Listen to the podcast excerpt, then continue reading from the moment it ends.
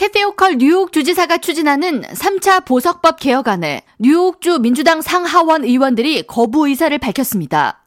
뉴욕주 민주당 상원이 14일 제출한 캐티 오컬 뉴욕 주지사의 2023-2024 회계연도 예산안 수정안에 따르면 민주당 의회는 보석금이 없는 용의자들을 재판까지 감금토록 하는 내용을 담은 호컬 주지사의 보석법 개정을 받아들이지 않겠다는 입장을 고수하고 있습니다. 칼 헤이스티 민주당 하원 의장은 15일 기자들과의 인터뷰를 통해 팬데믹 이후 전미에 걸쳐 범죄 발생률이 증가했고 우리는 그것을 극복하는 과정 중에 있다고 설명하면서 범죄 발생 후 재판이 이뤄지지 않는 상태에서 용의자들을 감옥에 가두는 것은 정의롭지 못하다고 강조했습니다. 안드리아 스튜어트 커즌스 민주당 상원 원내대표 역시 범죄율 증가가 보석법 개혁 때문이라고 규정 지을 수 있는 명백한 근거가 없는데 얼마 되지 않은 보석법 개정을 다시 바꾸는 것은 정의롭지 못하다고 맞서면서 이 문제는 정치적인 사안이 아닌 옳고 그름의 문제라고 덧붙였습니다. 뉴욕죄에서는 2020년 1월 1일부터 현금 보석 제도를 없애고 재판을 받을 때까지 구금을 최소화하는 보석 개혁법이 시행됐습니다.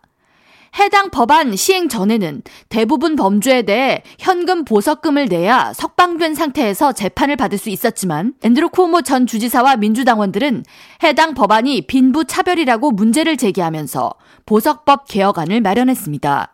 한편 공화당 의원들은 주민들을 보호할 수 있는 강력한 법 개정이 절실하며 보석개혁법을 다시 수정해 용의자들이 거리로 나가 범죄를 또 저지르는 현 상황을 해결해야 한다고 목소리를 높이고 있습니다.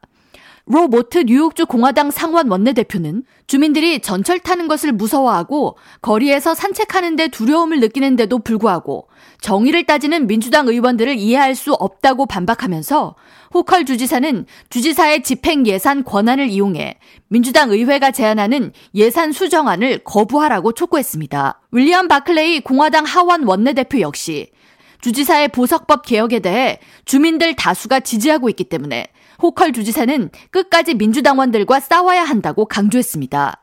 한편 민주당 상원이 제출한 주지사의 예비 행정 예산 수정안에는 뉴욕시 차터스쿨 상한을 완화해 뉴욕시에 더 많은 차터스쿨을 세우려는 주지사의 제안 역시 반대하고 있으며 고소득자에 대한 세금 인상을 반대하는 주지사의 입장과 달리 민주당 의회에서는 연소득 500만 달러 이상 고소득자에게 소득 세율을 인상하는 방안을 포함시켰습니다.